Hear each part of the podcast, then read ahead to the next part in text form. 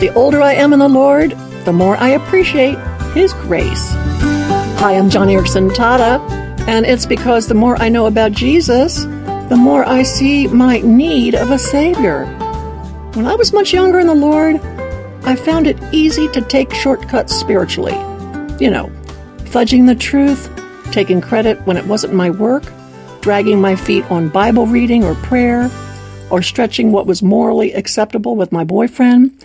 Way back then, my spiritual sensibilities weren't as sharp as they are today, but now my conscience immediately convicts me when the Holy Spirit whispers even a slight suggestion.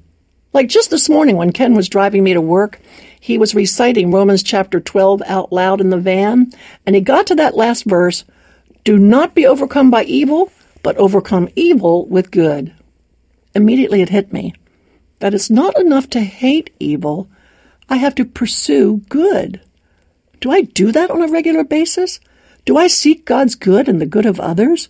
Or am I quicker to keep a record of other people's wrongs and how they've offended me?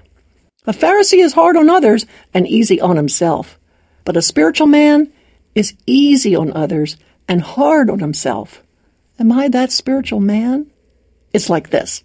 As I get older, the Holy Spirit keeps finding more dark closets in my heart that I did not even know existed. I'm a little like the Apostle Paul, who at first, when he was young, young in the Lord, he wrote in 1 Corinthians chapter 15, quote, I am the least of all the apostles.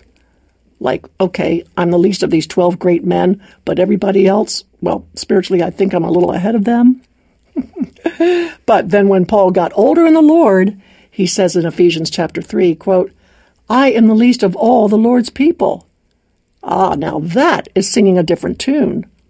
And then finally, near the very end of his life, Paul writes in 1 Timothy chapter 1 that he is the chief of all sinners. Isn't that something? First, he considers himself the least of the apostles, then the least of God's people, and then finally, he inasmuch says, I am not only the least of all, I am the chief of all, the chief of all sinners. I am so in need of grace. As Paul grew in Christ, his awareness of his own sin also grew. But you know what? So did his love for Jesus and his appreciation for God's amazing grace. And that should be the same with me and with you too. As we draw closer to Jesus, our knowledge and awareness of how sinful we are should also grow. But so does our awareness of God's grace. And with that, our love for Jesus cannot help but grow. Major Ian Thomas of the Torchbearers once said, quote, The moment you come to realize that only God can make a man godly, you are left with no option but to find God and to know God and to let God be God in and through you. I love that.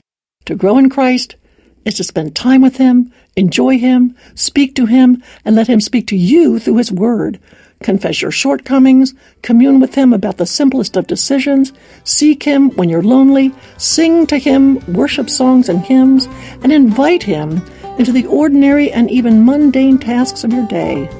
If you want to be godly, find God, know God, and let Him be God in and through you. And if you need help with this, let us pray for you at Joni and Friends. Every morning our staff meets for prayer, and we would love to lift up your needs before the Lord. Just tell us all about it at joniandfriends.org slash radio.